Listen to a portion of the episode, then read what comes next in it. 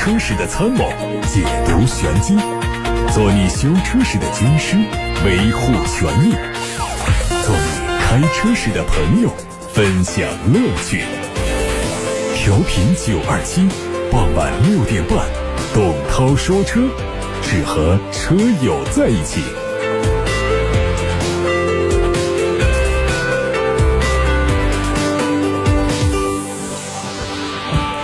各位好，我是董涛，欢迎在六点半到七点半，通过调频九二七的电波，通过蜻蜓、喜马拉雅、九头鸟等平台收听节目的直播。大家在选车用车的过程当中有什么问题、有什么话题，可以发送到直播间来，我们一起探讨。八六八六六六六六正在开通，还有董涛说车的微信公众号后台也可以留言提问。请关注今天的汽车新闻。最新的数据显示，六月份汽车产销延续了回暖的势头，分别达到了两百三十二点五万辆和两百三十万辆，同比增长了百分之二十二点五和百分之十一点六，产销都刷新了历史的新高度。尽管疫情期间被抑制的消费需求已经在四五月份得到了基本释放，但是六月份车市仍然有很多的支撑因素，比如说。地方补贴政策的效果达到了阶段性的高峰，各地车展开始集中启动，六幺八年终大促加码等等，这些在一定程度上推动了消费需求的再次释放，加上商用车市场的拉动作用，使得六月份车市一改往年淡季的局面，呈现出较大幅度的增长。日前，梅赛德斯奔驰通过。Mercedes-Me 平台在线上发布了全新一代 S 级的部分内饰和 MBUX 智能互联系统。七月二十九号和八月十二号还将分别展出安全和舒适板块、豪华内饰板块。不过这其中并没有提到外观，预计只能到九月份的正式发布会上才能看到全新一代 S 级的真容。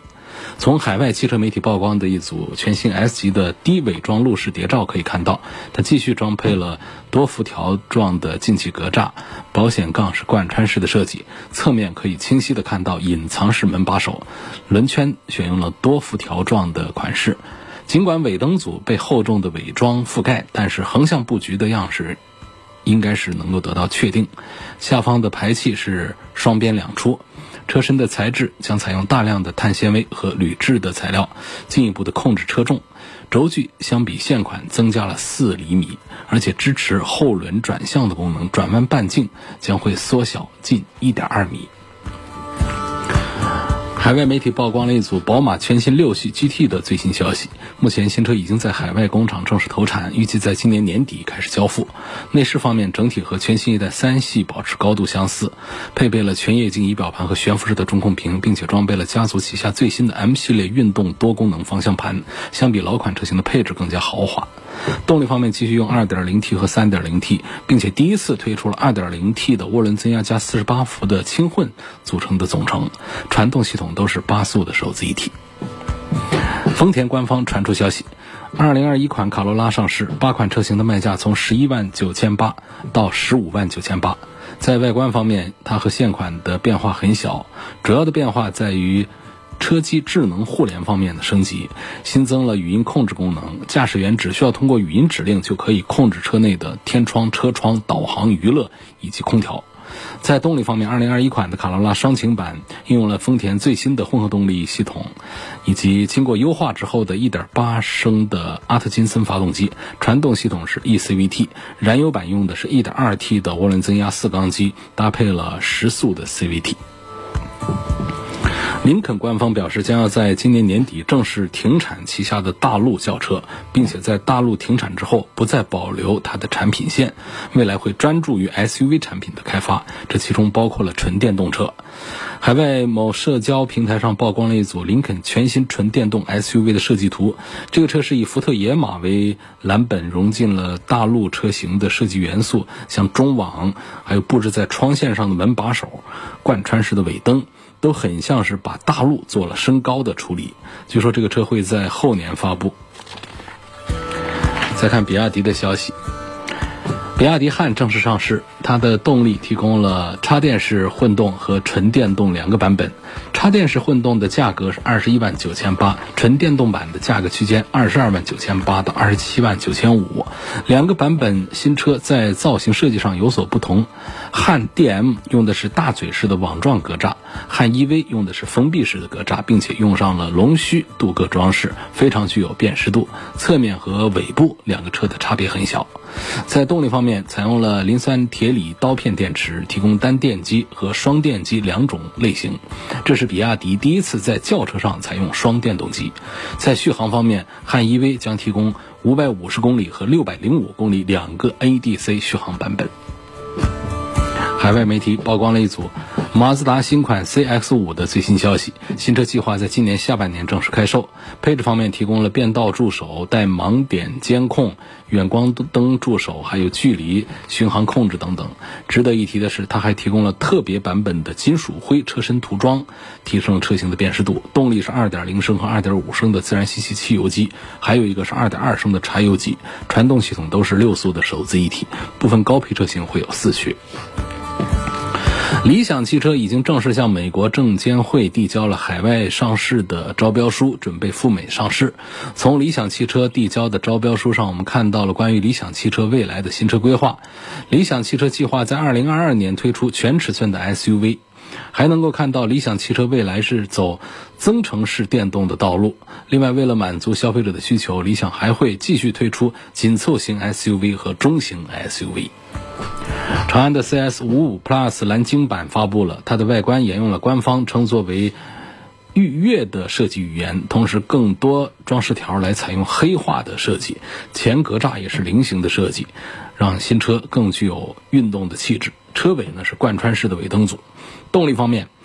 用上了长安最新的蓝鲸 1.5T 直喷发动机，它的最大马力相比现款的 1.5T 提升了14匹。扭矩也相比现款提升了七十五牛米，传动方面是六速的手动挡或者是六速的手自一体。还有一张标致全新五零零八的渲染图在海外媒体上出现，这个车的车侧造型更加低矮，视觉效果上呢尺寸更长，不排除做了加长的处理，整体造型很像 MPV。它的窗线在地柱的位置做了收缩，下方轮眉的地方由黑色的防擦条来包边。车尾继续用了贯穿式的黑色装饰板，把两侧的灯组连接起来。不过位置相较现款有所下移，把车标独立了起来，而尾窗的面积也有减小。车的前脸并没有展示出来。根据此前三零八、三零零八的渲染图看，预计五零零八也会顶着大尺寸的中网。最后是关于起亚的消息，All New K 五凯酷线上技术发布会日前正式开启。作为东风悦达起亚的战略新旗舰，All New K5 凯酷率先应用了全球首创的第四代 CVVD 技术，基于第三代的 iGMP 平台开发。全面升级的第三代 iGMP 平台赋予了新车更轻量化的车身、更优化的车身结构，有效地提升了行驶性能和乘坐的体验。通过最优底盘结构设计和专业调教，All New K5 凯酷拥有了世界领先级的安全性能。这个平台也将在东风悦达起亚全系车型上得到应用。而在设计和空间方面，第三代 iGMP 平台的长轴距和底盘模块下置式的设计，为打造运动时尚造型和舒适空间提供了基础。硬核技术的加持，让的 Q5 新凯酷一车兼容全场景。各位正在听到的是晚上六点半到七点半直播的董涛说车。大家关于选车用车的问题，现在可以发送到直播间八六八六六六六六，正在开通。还有董涛说车的微信公众号，也可以留言提问。董涛说车全媒体平台可以收听往期节目的重播音频，大家可以关注一下董涛说车的同名微信公众号、微博、蜻蜓、喜马拉雅、九头鸟，还有车家号、易车号、百家号以及微信小程序“梧桐车话”等等。今天要首先带给大家的一个话题啊，是关于假机油。我们很多人都担心过买假机油，呃，就像假鞋子啊、假包包啊。各种假东西啊，确实是成为了一项产业。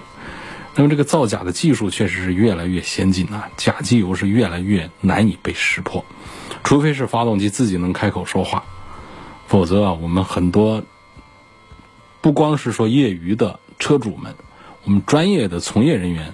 也经常会没办法来看穿那些高仿的 A 货，对不对？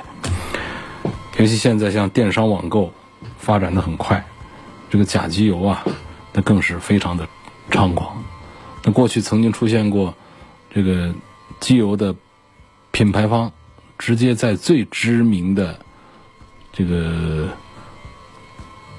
电商网站上，我们国内最知名的有两家嘛，就不点名了，就指出其实我并没有在那儿开旗舰店，我并没有授权谁在网上销售我的产品，但是呢，他网上确实是如假包换的开了店，而且在卖货。这个这样的例子呢，前几年就已经出现过，已经从一个维度上、一个侧面反映了我们现在假机油的情况是多么的普遍、多么的猖狂。那为什么这么多假机油呢？其实就跟假鞋、假包一样的，因为他们的代价、他们的风险都比较低。暴利啊，就是这些假货的核心动力。在假机油这个事儿上，你只需要一个很简陋的作坊，有几台很肮脏的机器，你就能够制造出价值百万甚至上亿的产品。没有吹牛，刚刚国内就查了一个。产值二十二个亿的一个黑作坊，你说一个小作坊它能干出二十二个亿来，这是怎么做到的？就可见就是这个机油的造假呀，它没有很高的技术门槛，它跟我们造假酒的这个门槛一样低，无非就是勾兑。所以很大的一个难度在于包装的防伪和包装的，这不叫防伪了，它就本身是造假嘛，就是包装上尽量的接近真品。很大的成本全在这儿，啊，说这个假机油啊，跟这个假白酒的勾兑啊是差不多的一个意思。假酒呢，就是有有基础酒，那有良心的还用好一点的基础酒，那良心差一点的，那就用比较便宜的那种很水的散装酒，那更黑良心的直接用酒精呢，这这就都叫基础的部分。然后呢，就是添加剂，在酒里面呢就加香啊，加味儿啊。加这个这个形态上的一些物质，各种东西加到一块儿，可以模仿出各种名酒的香型和体态来。那么假机油也是一样的。我们说基础油作为机油的底料，就是通常会用这个矿物油啊这样的来做一个基础油，然后呢，在这个基础上再加东西。这个机油企业很多，但是多数其实是。不具备生产基础油的能力的，基础油它是属于石油这个工业当中的衍生品，一般是从原油里提炼或者从天然气里合成。除了美孚、壳牌、嘉实多、长城、昆仑这样的企业，它本身它就是石油的巨头。多数企业呢，它是只能靠采购基础油的。我们中国是基础油进口的大国，每年这个基础油的进口量呢是出口量的十倍以上。海关统计，今年的疫情期间的前五个月，中国的基础油的进口总量就有九十多万吨，但是呢，出口量呢只有零点几万吨，进口总额折成人民币算的话，有四十多个亿，每吨平均价格有四千多块钱，那么造假者呢，他不跟你这么算了。那造假者他为了降低成本，会选择废油回收、走私油啊这样来路不明的渠道来获取基础油。说去年查了一个大案子，他的一吨底料的成本不到六百块钱。我们刚才说的一吨是多少钱？我们说一吨是好几千块钱，四五千块钱。他这一吨的成本不到六百块钱，它是通过走私、通过废油回收。这样的渠道获得的基础油，那么有了这些基础油之后呢，就要加佐料，就叫添加剂。这个机油当中啊，添加剂的含量啊不等，低的也有个百分之一左右，高的有百分之二十多。基础油决定了机油的粘度啊，还有这个低温流动性啊等等这样的一些物理性能，而添加剂呢，就赋予了机油的一些功能性，像它的清洁啊。抗氧化呀，这个润滑呀等等，所以说添加剂才是好机油的秘方。哎，一一款机油当中，你可能用到的添加剂，包括了分散剂啊、清洁剂啊、抗氧剂啊、粘度指数改进剂啊等等十多种。多数企业并不具备添加剂的生产能力。添加剂它就像机油的芯片一样的，是核心的东西，涉及到很复杂的东西，分子层面的物质合成，技术难度是很高的。那么我们全球的添加剂市场其实是被四大巨头把持的，占到了全球市场的百分之八十多以上。我们国内呢，少数有几家企业也具备添加剂的生产能力，但是多是以单剂为主，就是部分关键技术仍然是没有突破的。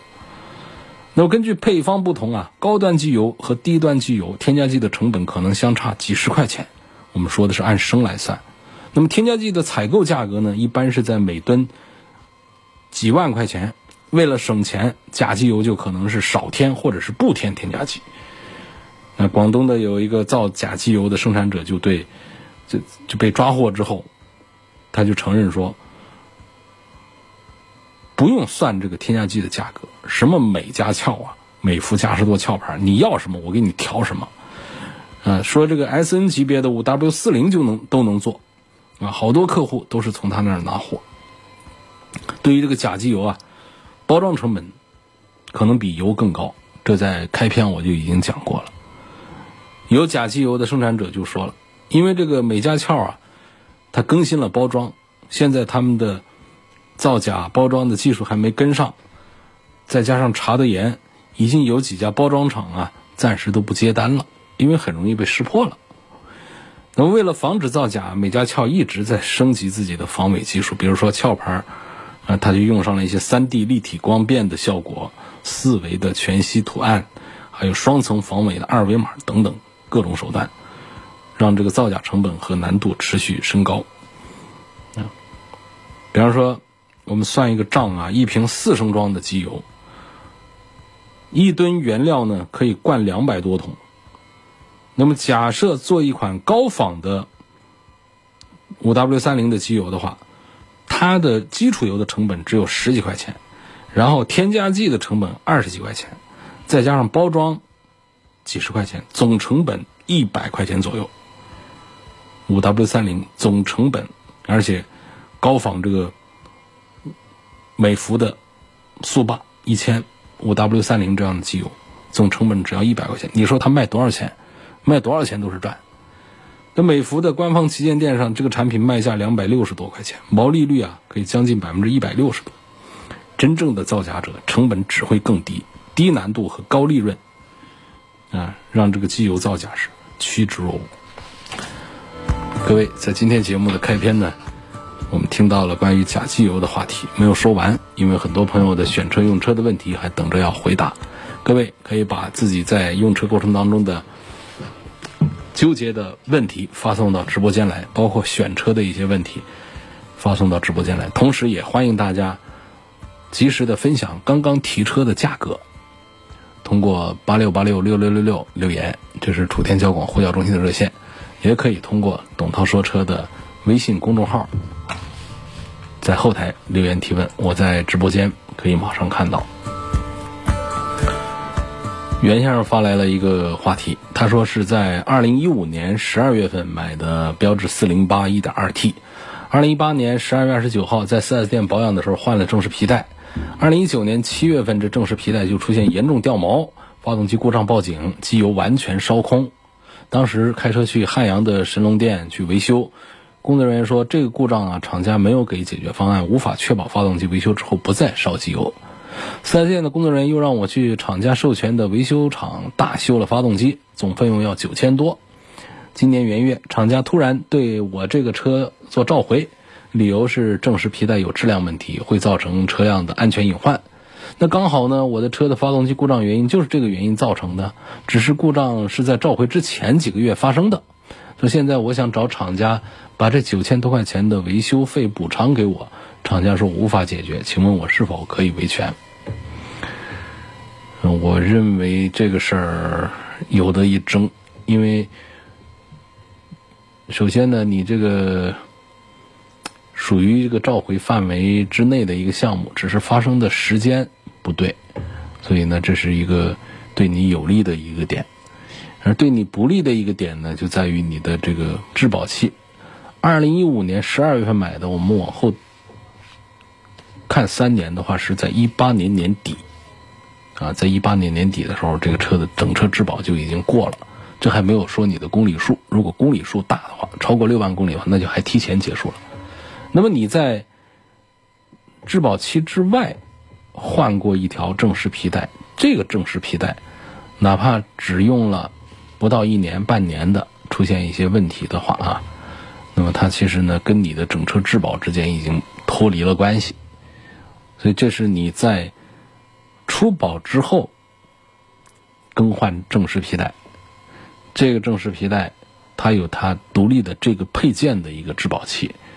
它已经不再适用于我们的汽车三包里面的一些条款来说话了。所以说，你关于这个现在，呃，这个出现的这个召回，你说我要把这个大修的这个钱把它给找回来，这可能争议的点呢，就还比较复杂。呃，有的一争，但是比较复杂，这是我对这件事情的评估。仅供袁先生参考。现在看到来自董涛说车微信公众号的后台，有朋友问：Inspire 的混动顶配和雅阁的混动顶配应该怎么选？他们的顶配价格相差了好几万，配置却差不多，应该怎么选？这个我赞成 Inspire 多一点，因为第一呢，Inspire 是后出的，所以呢，它会针对性的会新一些。这就跟在这个 CRV 和这个皓影上一样的一个关系，呃，CRV 因为刚刚刷新了，那么在这之前一段时间呢，实际上是皓影有更多的新的一些变化啊在里头。那么在这个 Inspire 和雅阁的关系上也是这么一个情况，呃，雅阁新出的，那么 Inspire 呢针对性的在后来呢做了一些提升，所以到现在来说呢，从产品的新鲜度上讲，应该是 Inspire，然后呢。Inspire 的销量比雅阁低，所以经销商这儿的压力也大一些，因此呢，他们的优惠幅度呢就会大一些，所以它会体现在终端零售价格上比雅阁要便宜一些。所以综上所述，两个完全是一回事儿的产品。当然说，在这个造型风格上，可以啊可能会出现 Inspire 更加的优雅一些啊等等这这些视觉上的一些东西，但是本质上讲呢，三大件上讲，平台技术上讲。绝大多数的配件上讲，呃，这个东风本田的 Inspire 和广汽本田的雅阁实际上是一回事儿，是一个车。下一个问题说，车子停在路边，天窗被砸了，已经报警了，肇事者能被绳之以法的可能性大吗？如果修理能单独只换玻璃，还是说要换总成？首先，这个周边有没有那个监控视频？如果有的话，锁定了咱们的这个犯罪违法嫌疑人的一个样貌啊，一个再就是通过沿线的一些摄像头，能够有更多的他的这个行踪的一些线索的话，还是有可能把它找到。不过呢，因为这是一个天窗被砸的事儿，是一个。非法的损坏别人财物的一个事儿，但是呢，从这个调查的难度上讲呢，倒不是技术上的技术上难度和那些严重的一些这个伤害案件，可能技术难度都差不多。主要就是呢，大家投入的决心，不管是咱们这个受害、受侵害者这一方，还是从警方这边。这个可能投入的决心都都是不一样的。比方说，这是一起严重的呃人身伤害案件的话，可能同样的技术条件下更容易把它找出来。但是你这个天窗被砸这个事儿，你作为车主，你倒是那肯定是着急想把它找出来，但是你要依赖很多的部门的配合，难度我认为是在这儿啊。所以关于这个。而且呢，你如果没有买这个玻璃单独破碎险的话，这保险公司也不管你的，也不赔你吧。那如果修理能不能只换玻璃不换总成？嗯，看损坏的情况。一般来说呢，天窗都是带着总成来换来，呃，来卖的。我也没换过天窗，我所以我不大清楚这个事儿。所以我常常跟大家开玩笑讲啊，天窗这个东西呢，就属于鸡肋配置，没有吧，总觉得比别人差一点；有吧，平时也用不上，而且呢，要是有什么东西掉下来，还是容易把它砸破，或者说平常呢，它漏水、漏雨啊、故障啊，都是容易找上门来。那这个东西呢，天窗就是一个鸡肋的配置，看看大家确实也没有必要去追求。如果有的话呢，那就。当个摆设啊，当个装饰用呗。宝马三二五耀夜和奔驰 C 二六零看中了奔驰的外观和内饰，但是动力太弱；看中了宝马在操控和动力方面更胜一筹。我现在很纠结该买哪一款。看头像好像是个女生，她希望我能给点专业的意见。你讲这个专业意见的话，那你的这个感受本身是对的啊，就是讲。三系在车的性能和品质方面是要比奔驰的 C 级要优秀一些的，但是我们不能只看这一点，尤其对于我们很多生活很精致的女生来说，其实奔驰 C 级的外观和内饰对你的吸引力，你一定不要忽略它，这可能是你很长一段时间用车的时候的兴奋点、喜悦点。所以这一点，我觉得对于女生来说还是。不应该忽略它，而去追求这个车本身的底盘呐、动力方面的一些表现。这些也许在你用车的过程当中，并不会觉得它是个优势，尽管它如假包换是一个优势，你你不会觉得有获得感。所以我赞成这位朋友呢，还是优先考虑一下奔驰的 C 二六零，其次再看宝马的三二五。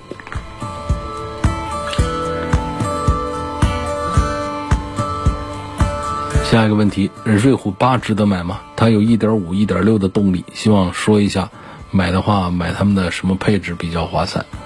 这个配置其实我也没有怎么研究过，反正1.6的贵一些，1.5的便宜一些，1.5的早一些，1.6的新一些，1.5的劲儿小一些，1.6的动力要大一些。所以如果我们预算许可的话呢，也就多花万把块钱呢，还是应该去买 1.6T 的。1.6T 有将近200匹的马力。其实呢，在瑞虎八上呢，它的动力传递啊做的并不优秀，所以在 1.5T 上呢，实际上是显得比较慢的，因为这个车已经比较肥厚、比较大了。所以赞成还是多花万把块钱去买它一个新出的、后出的这个 1.6T 的动力。杜先生说：“我有一辆飞度，用了四年，开了三万公里，车况很好。”只是上下班路上开开，所以里里程数很小，不高。那这车现在卖掉呢，还能卖个六万多块钱。我天哪，你确定吗？他说，正好我们公司最近装了充电桩，我同事就建议我，趁着现在贬值不多呀，可以把飞度卖掉，换一辆纯电动的车，这样就能把油费全省下来。考虑到这车虽然目前车况还不错，它毕竟是用了四年了，我担心随着时间的推移呢。呃，维修保养的费用会越来越高，而且我家里还有个宝马叉一，平时要跑高速出长途呢，都会开宝马的叉一。是，那么我现在的问题就是，我是卖掉这个飞度，换一辆纯电动的车划算，还是继续开这个飞度划算？我的预算如果是纯电动的车的话呢，我落地预算是十万左右。那买两厢、三厢的都行，呃，希望从稳定性各方面帮我推荐一下具体的品牌。首先啊，我对你这个开了四年多的飞度还能卖个六万多块钱，呃，持一个怀疑的态度啊，因为它现在新车这个按低配说的话，也就才七万块钱，你这个开了，你就算是高配，用了四年了，就算很保值。好像卖六万多也得碰到傻子才行。这这要是精明一点的话，应该价格是很难过六万的啊。那么换这个纯电动车这个事儿呢，你那句话我是不赞成的。说希望这样能把油费全省下来。我们现在如果是私家用个车，不是我们用来跑那个云硬车的话，就是你你在买电动车上多花的钱，一定在省油这个事儿上是找不回来的。所以买电动车，你要是冲着省油钱这个事儿的话，你只会费更多的钱。因为电动车呢，通常都会贵一点，因为电池、电机、成本高，而且贬值特别厉害。你像杜先生刚才讲这个飞度，说开了四年三万多公里，说他说现在还能卖个六万多块钱，不管真假啊，至少代表这个车的保值率特别高啊。那么你如果说你买一个十万块钱的一个电动车，你开四年试试，你还能卖六万块钱，那简直是天方夜谭了。所以这就是说，如果我们冲着省油钱来节省费用这个事儿去买一个电动车，你的愿望肯定会落空，因为电动车贵呀。在买车的时候，你就多花了几万，甚至中高档车那就多花几十万来买一个电动车。你这个你你换成油钱的话，你多长时间能把它给省回来？在这个车开成个破烂货不想要之前，这钱你都把它弄不回来，这就是一个赔本的一个生意嘛。呃，这样这样说就就很直白。另外呢，像你这个飞度啊，你平时就是上下班短途的用一用，飞度本身是非常节油的。这样一算的话，你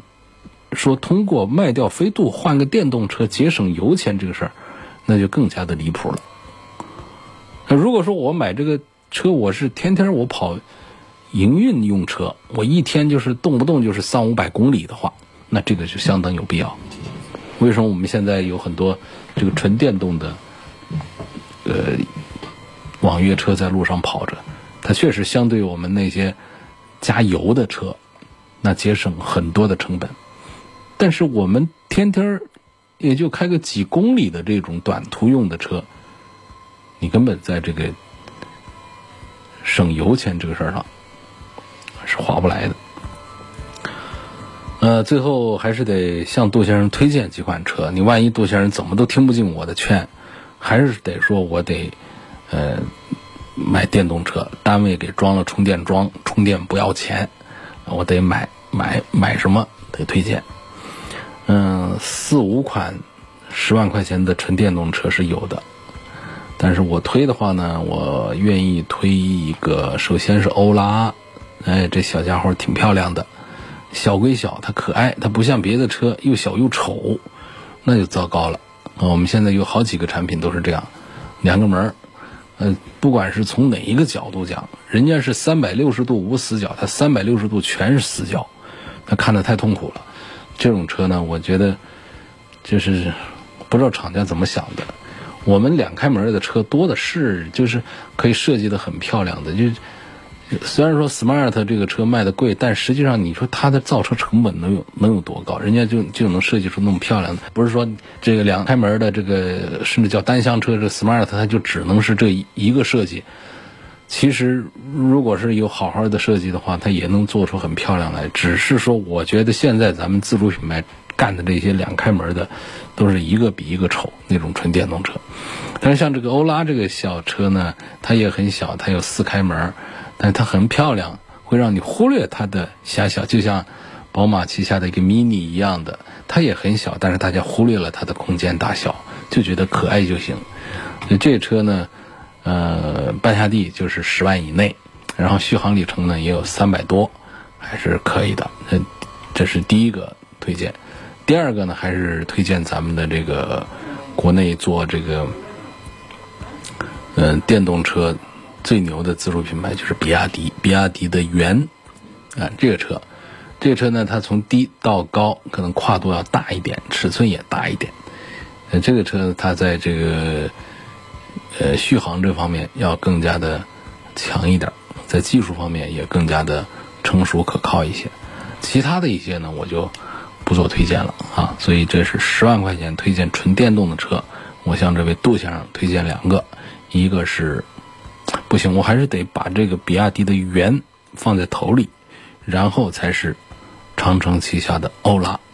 欧拉叫 R 一啊那个车。孙先生说，这个一九款的广汽本田冠道，它是全电子的档位啊。这到底是全电子档位的好呢，还是有档把的好一些？啊，不知大家把这个意思听明明白了没有？呃，其实，在一些超跑上都不用档把的，都是按键的。有的甚至你像到了兰博基尼上，它都不跟你来什么在这个 P 档、D 档、N 档，它都通过换挡拨片这些东西来做操作了。我们常见的啊，就是按键上直接是摁下去 P 档，再按另外一个键 N 档，还有 D 档，还有倒车档，有四个键啊来组成。啊，像阿斯顿马丁啊，像很多产品上都已经实现了这一点。那么在这个本田的冠道上呢，它也用了这样的电子的档位按键式的，说这种和挡把式的谁好一些？实实际这就是一个操作习惯的问题。不管是按键式的还是我们的挡把式的，都没有直接的像过去的老的变速箱，像手动变速箱一样，直接是拨叉啊，让这个齿轮出现了硬的。这个接触结合，就手上都能感觉到齿齿轮在那儿打的那种感觉，那就是物理的纯机械的硬换挡。你现在就是挡把的也都是电控的，就是你这儿拨一下前后怎么弄，实际上都是几个接触开关。所以把它改成触摸式的按键式的，实际上对车辆的控制来说是一回事儿，只是我们操作上你是习惯还是不习惯，啊，就这么一个情况，所以不存在说。他们从机械层面上讲，电子档位和传统挡把谁好，不存在这个问题。我们再看涂先生的一个话题，他说：“我想买一个四十万落地的轿车，希望从性价比、舒适性、后期保养方面评价一下沃尔沃的 S 九零、大众的辉昂，还有奥迪的 A 六。”嗯，忽略了品牌这个因素，你忽略品牌因素，这个不好。这还是很重要。好，那么从这个性价比上讲呢，这个尺寸在那儿，这个车的这个配置啊，各方面呢，它都是一个客观存在的，其实也是比较好做对比。其实这个沃尔沃的 S 九零这个产品呢，从这个价格体系上讲啊，它跟这个奥迪的 A 六放在一起呢，其实如果说是一个差不多的水平的话，我认为还是奥迪的 A 六啊。要更值得买一些，毕竟它的保值还有产品的完善要做得更好一些。沃尔沃的产品呢有点偏科，比方说它就偏向了这个车的环保，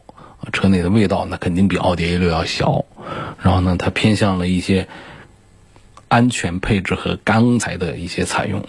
但是说奥迪 A 六就不安全吗？这个也不对，只能说沃尔沃呢，它更加专注于这些方面一些。